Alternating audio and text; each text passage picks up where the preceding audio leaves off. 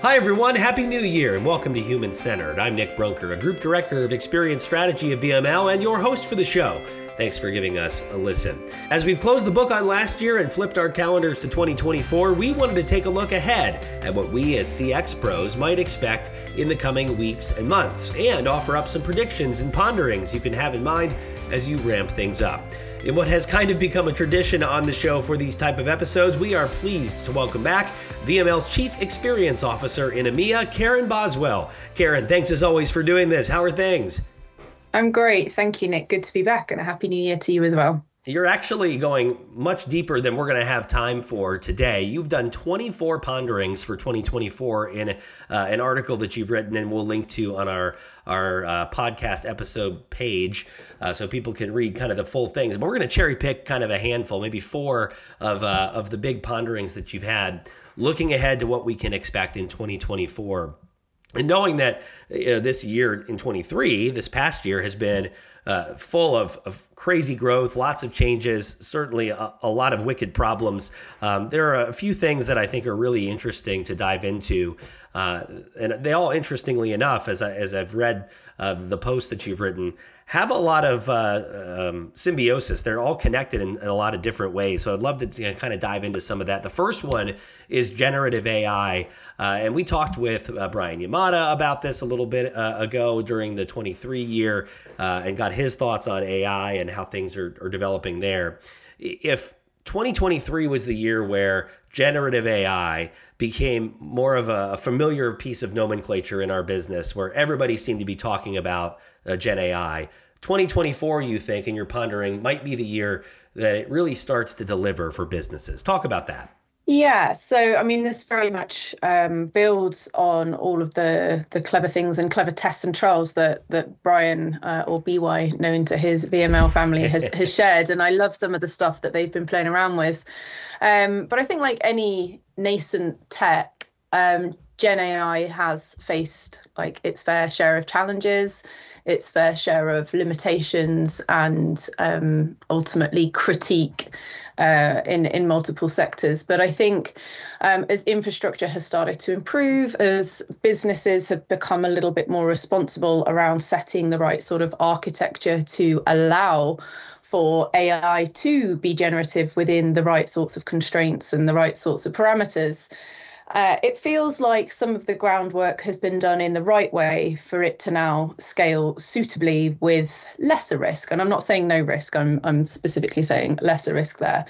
Um, and and generative, AI is, you know, it's incredibly powerful when done right. If you give it the right creative remit, and it is essentially um, a creative ability to um, make on demand content, that becomes very, very exciting. And some of the sorts of um, brands that we're starting to see adopt it and implement it um, you know, into sort of real time social media, into um, uh, helping create scripts for films. You know, it's sort of like the beginning and the end of the process, but actually embedding it into businesses as well, starting to think about how perhaps customer experiences can be um, optimized to be much more deeply but relevantly delivered in the right sort of context and the right sort of moment. And ultimately, just looking at the wider supply chain and how, you know, I, I can imagine sort of being a financial expert, suddenly having a tenth. Um, of the amount of time dedicated to finding a specific kind of file or solution you know so uh, the, the possibilities for it become much more adoptable within the end-to-end sort of business um, area. And I think um, whilst deep fakes and fake news and all of the sort of spin-off stuff that you know there are there are definitely sort of an eye to how we regulate those sorts of things. Um, I think there's a lot of potential now because some of the failings have happened in 2023 and we've learned from them and we've moved on. And so I think this year will be the year where we start to see businesses properly benefit from um, the sorts of wonderful things we can take from Gen AI. So another follow up on that, and it's something I faced uh, in in the last year, and, and looking ahead to adapt in the year ahead as a CX pro. You, you think about this this Gen AI technology and how it can really build these amazing, great customer facing experiences. But also, there's the flip side of it where you know businesses are going to find the value in adding efficiencies or cost savings or ultimately saving on the bottom line. So there's the giving things through Gen AI to customers to use in order to make their experiences easier. And then the flip side uh, is is that back end, like making our business work more efficiently. Do you have a sense, or, or even just you know, kind of a uh, not going to say prediction, but a, a thought about where uh, Gen AI is going to be most impactful in the year ahead? Because customer facing or or behind the scenes, or a combination of both. My sense is the preference, or I think the recommendation from me would be to do the majority behind the scenes and then step carefully into what is surfaced up in real time um, to the people that you're there to serve. And uh, I think the way that that can be the most successful is thinking about um, the total economy or the total infrastructure within a business. Um, because I think if you if you just limit yourself to a touch point or a channel or a platform or a tech stack, you're not really going to see the benefit of the power, the supercharge that the on-demand generative aspect of um, AI can deliver to you. Essentially, it's just sort of a slightly faster, slightly better AI because you're constraining it. But actually, I think if we were to look at how um, an end to end operation might simultaneously evolve or transform a part of a business through connecting and adoptive technologies that are informed and sped up and linked and bettered and optimized with generative AI, then we find new ways of working, new ways of serving, new ways of delivering. And that mm.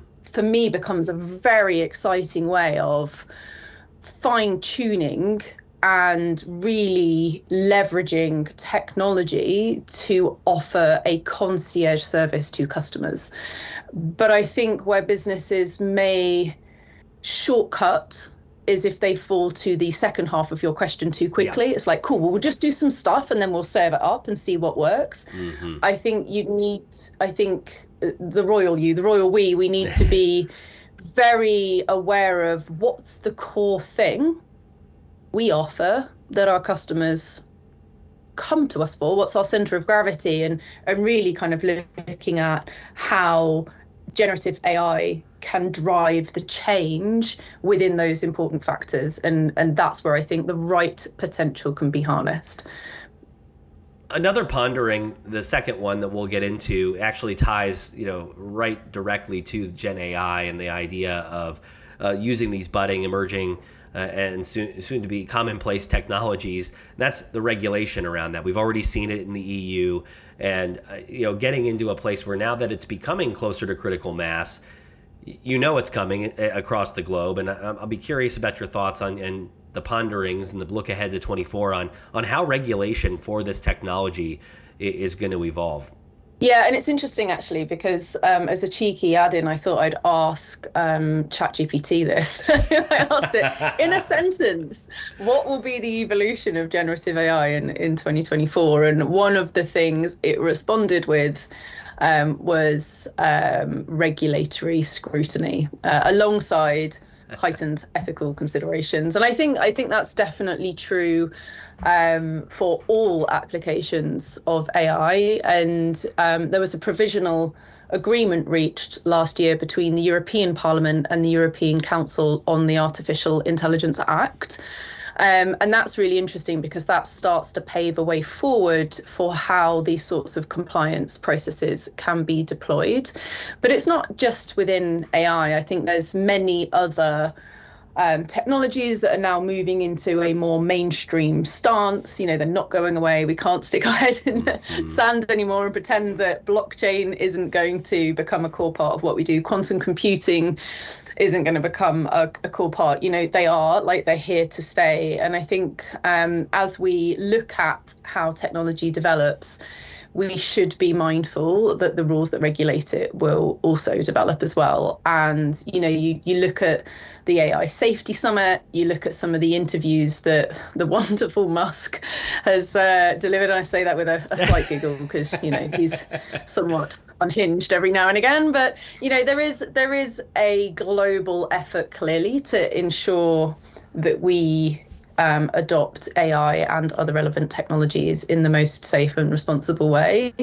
Um, but it's really tricky, right? I mean, there's you know, one of the other sort of related points I had is that there's a lot of conversation about whether because AI now is so smart, so creative, does it actually need to get a citation in patents? And I'm like, oh gosh. And you start reading up on this and what, mm-hmm.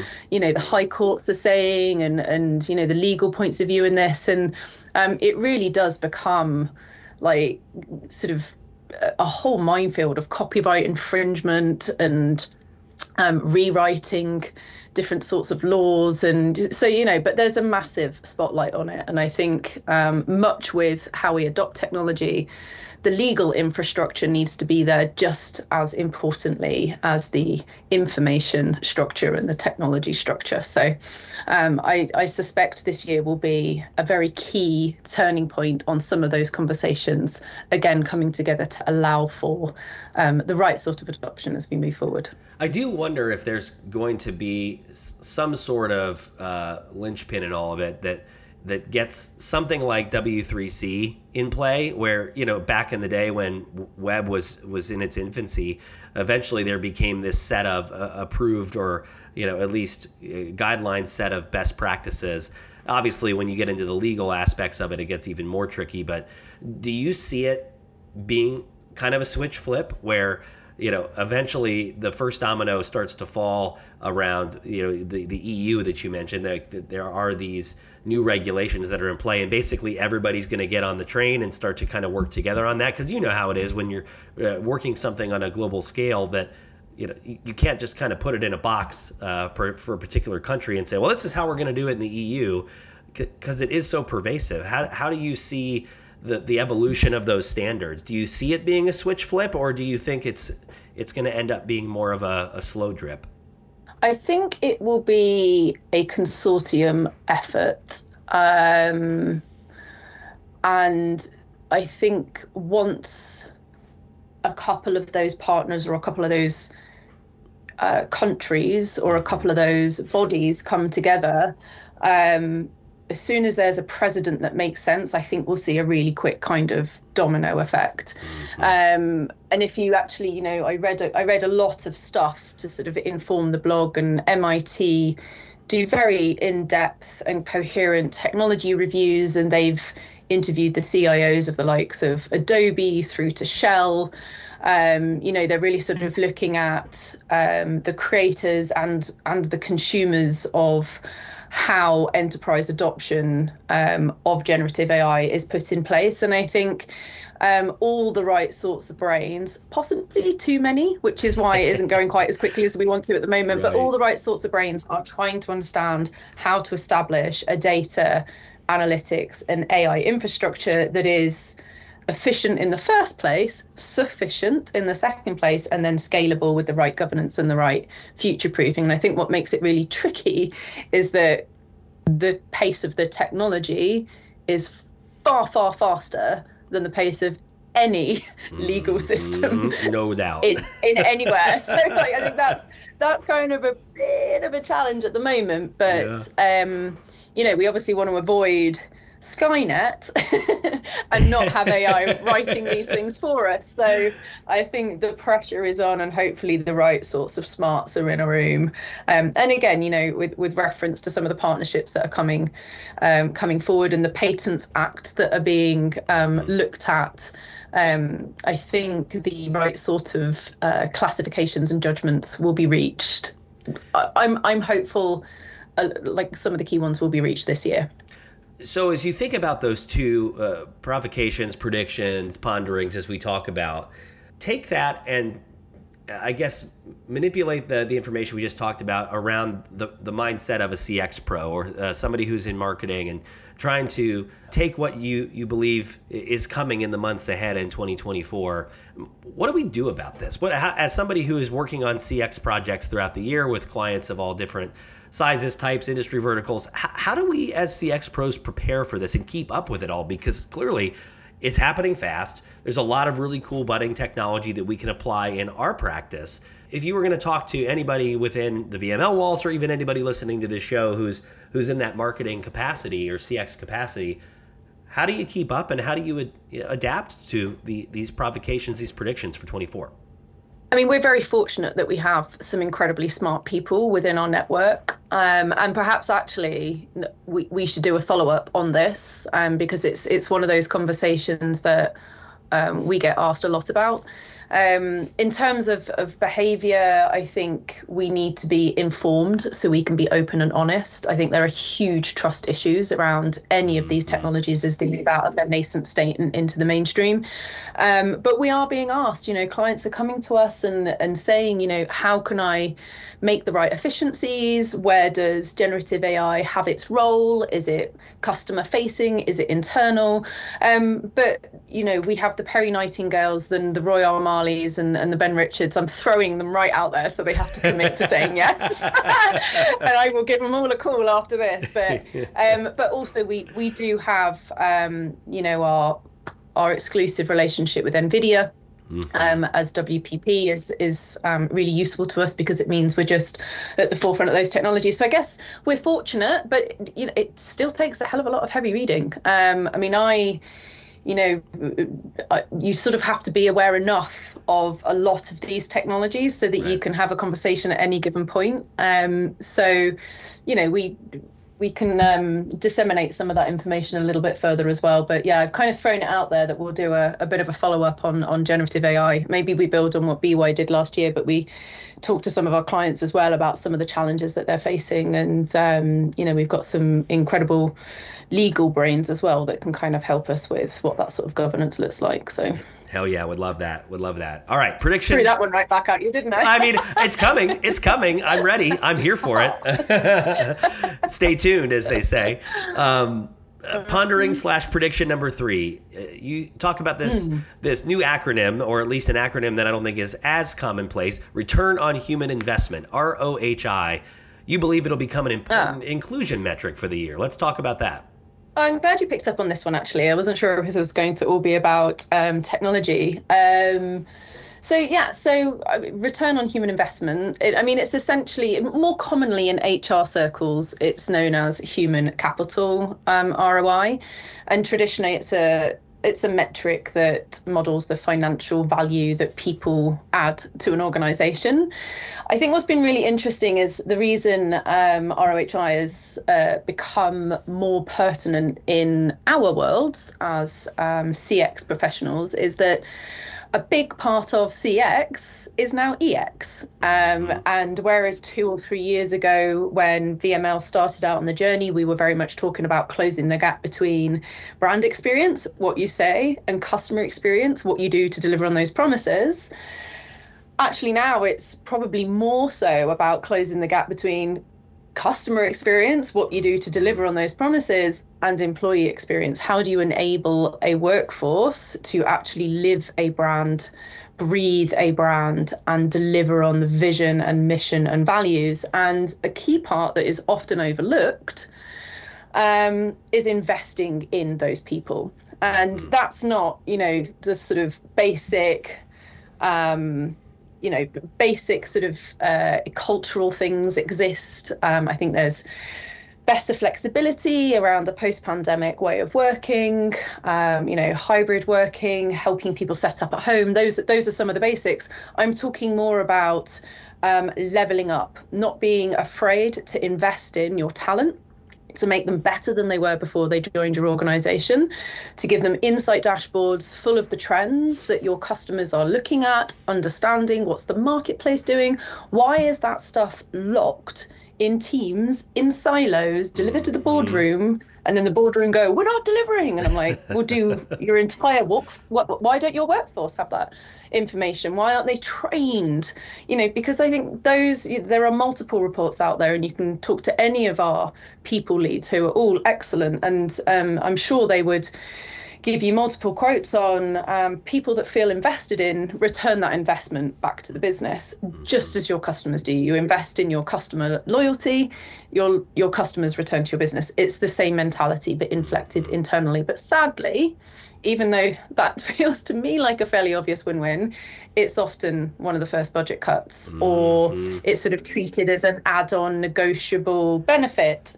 Um, but I I think with the um, talent pool being really difficult um, and shrinking, with people displacing around the world, um, borders being more difficult uh, to kind of swiftly move around. You know, certainly I'm recording this um, from the UK, and Brexit has made it incredibly challenging to move our teams around um, Europe, Middle East, and Africa, which is the region I represent. Mm-hmm. You know, it's really hard actually. So investing in talent and not just top talent, all talent, rising stars and right hands, um, will help you enable a workforce to behave in ways that redefines your culture inwardly, that is felt by your customers outwardly, and helps deliver tangibly and intangibly, but those things are felt on a brand promise. Because at the end of the day, and I've used this saying God knows how many times, what is a business if it, if not its people? So I think it's mm-hmm. really important, and um, the the early signs are there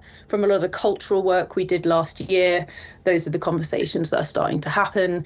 Um, so I'm optimistic that this is going to be the year that it, it starts to become part of how we include people in our business moving forward and, and an inclusion metric you know i mean that from a full cognitive point yeah. of view, not not just a sort of diversity point of view. And we talked about that with Lauren Blandon in our last episode, actually, on this idea and the concept of organizational psychology. And it's it, it just keeping it as a microcosm inside of the VML walls. That's that's exactly what she was talking about as as it relates to prioritization of employee experiences and you know learning and growth and so there's there is that win-win uh, that people feel inside our walls. But you're so right that you know, in, in any time you are looking at the budgets and the bottom lines, it seems like the, those are the sorts of things that, when the times get tough, some of those those things start to fall by the wayside um, because it isn't as front of face as potentially maybe a significant customer problem that you're having or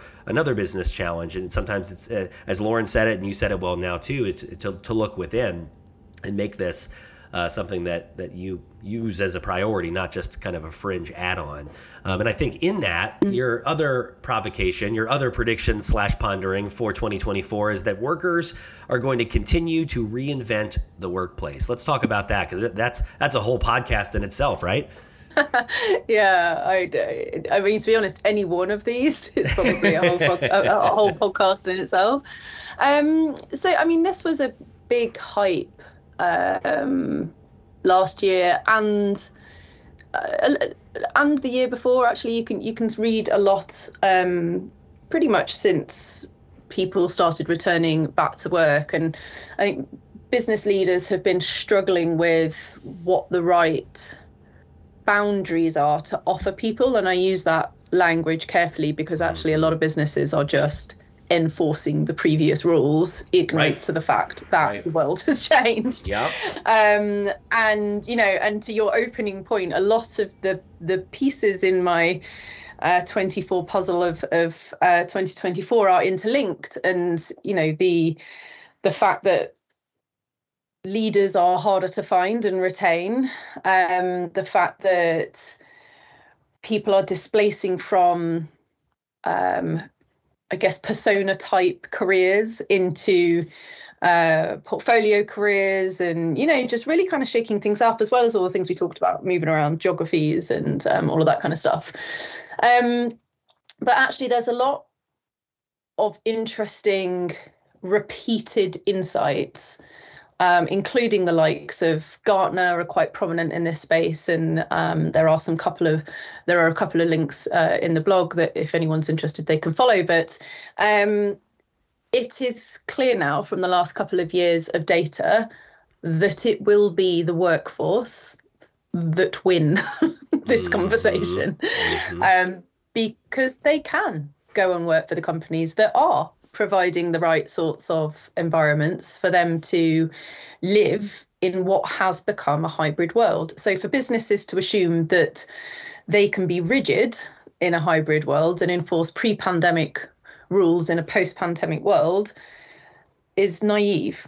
Uh, and it's naive now because there's two years of data to say it doesn't work. Whereas before, people were sort of like, well, you know, we'll try this yeah, and we'll try that. And so, exactly. um, you know, I think the declining talent pool we talked about, that is something that um, is causing a collapse of the, the pre pandemic um, way of working and those stereotypes um, don't exist anymore. Um, so that that is enforcing changes as well. But there's also just a better balance of technology to enable enable people, rather than constantly looking for ways to replace the workforce. Well, if you don't come in Tuesday, Wednesday, Thursday, then it's okay because we're going to employ generative AI to do your job. It's like it's not going to work. it's not going to work. No, no, no, no, no. It's not going to work.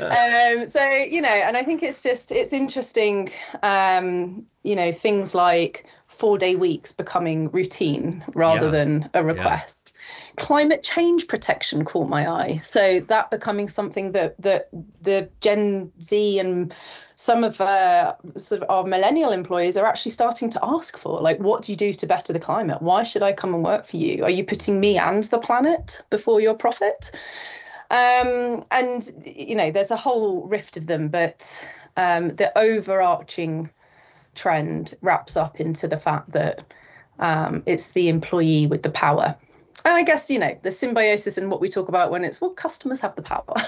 Well, and that's if your employees don't come to work for you, you don't really have a business, do you? No so. question, and it goes back to what you said before. It's all about the people, and and you can't serve your customers without employees that care and and are buying into the vision. It's it's that flywheel effect that you know, done right, the flywheel spins in the right direction, and done wrong, it spins in the opposite direction. If if you you know are to you know, keep on with that metaphor, I think the other really interesting part about what you just said around reinvention of the workplace, I think we're all feeling it still uh, coming out of the pandemic and and kind of tiptoeing whether it's a four day week or whether it's hybrid. Um, you know the the force that some companies are doing to say you have to come back five days a week in office is regardless of how far down that road a company decides to go the impact of of what does the physical space look like now that when you do come in mm-hmm. how does that look because i know you think about all of the the offices whether you're at a you know startup or a big business the the way the physical space when you are in the office is structured also is going to change because like you said the technology is evolving. You're talking on uh, phone calls all day potentially. Obviously you were doing that at home when you were doing you know pandemic style work but now that you're back and yet you're still working with regional folks like i think you and i are a good example of this. We're working on business together that you know while we're in separate countries literally time zones away uh, we still have to be synced up. So if we're both in the office together, how does the physical space of being in the office change in those environments? So I think it's it's a really fascinating time for not just how does the technology help, but then in the physical space, how, do, how does that need to adapt? Have you seen or have any opinions or, or uh, thoughts on how how business leaders are going to have to uh, adapt their physical space too to accommodate all these new trends? so this is really interesting um, to me. So last year I um, studied organizational psychology um, and did a course in um, Gestalt organizational design. Um, and so this is this is probably another breakout one as well. But um, for me, I think there's something very interesting about both the physical uh, artifacts and the psychological artifacts, and they are interlinked. Um, and Gestalt is essentially a kind of sum of all um, approach. So you think about how an environment is shaped um, by the people and the field. Um, so if the field is the space and then you have the people within it, each person coming in or leaving alters that field, that environment, that culture, that space. Um, and for me, I think it's really fascinating. And it actually includes the earlier point of um, investing in people to equip them with information. And, and I think the reference we we sort of touched over really briefly was sort of what insight goes into the boardroom agenda. The boardroom agenda is an artifact that can impact the psychology of a culture. Because if people know about it, but they're not included in it, then actually that's exclusive, mm-hmm. which is the mm-hmm. tradition of boardrooms.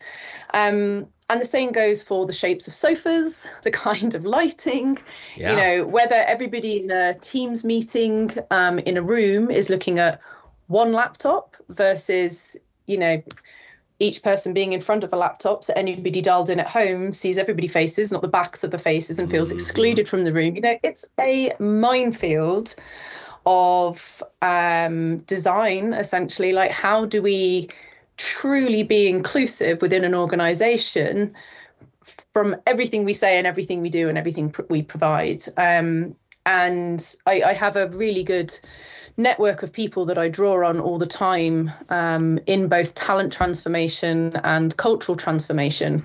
Um, so maybe there's a a separate thing in that as well, but I think it's incredibly important. Um, people are constantly seeking um, a, a, mix of a home from home and refuge at the same time, right? Um, because those boundaries are blurred. You know, like we've we've had senior people come into our living rooms um, before we had you know studies and little corners of rooms to set ourselves up in you know we've it's so much more intimate now and so to just expect the flip to pop back into a crappy call center esque oh my god it's just not good enough. It's not going to cut it. Not going to cut it. So again i think the world has moved on. Culture has moved on, if you consider culture as a set of things that people are and a set of things that people do, you need to allow for spaces, environments, behavioral systems that embrace allowing people to perform their best for you as an organization. So anyway, so I probably waxed lyrical a little bit on that, but no, you hit awesome. you probably unknowingly hit on one of my passion topics. So it's fascinating, and, and the beautiful thing is it's it's constantly evolving, and I'm sure as we we do this again at the end of this coming year or the beginning of 2025, we're going to be looking back and and being able to kind of see how things have evolved in this. And, and, again, for those, and we mentioned it a couple of times in the show, uh, if you want to read what what Karen has written, you have a link uh, in the show notes of this podcast. You can look at all 24 of the ponderings that she had written. Karen, this has been great as always. Thanks for the time, and uh, we will we will absolutely be doing multiple podcast episodes with you this year based on all of the great content and all the great uh, subjects we're doing. Thanks again. That would be my pleasure. Thank you, Nick, and I will speak to you soon. Sounds great. And thanks to you all for listening to Human Centered as well. To learn more about CX, our practice, and the approach to the work, check us out online at vml.com slash CX. We'd also love to hear your feedback on the show. Give us a rating and offer up your thoughts wherever you listen to your podcasts, including Apple, Spotify, Stitcher, Amazon, and much more. Have a topic idea or just want to drop us a line, you can connect with me on X at Nick Brunker or just shoot us an email. The address is humancentered at vml.com. Thanks again for listening. We'll see you next time.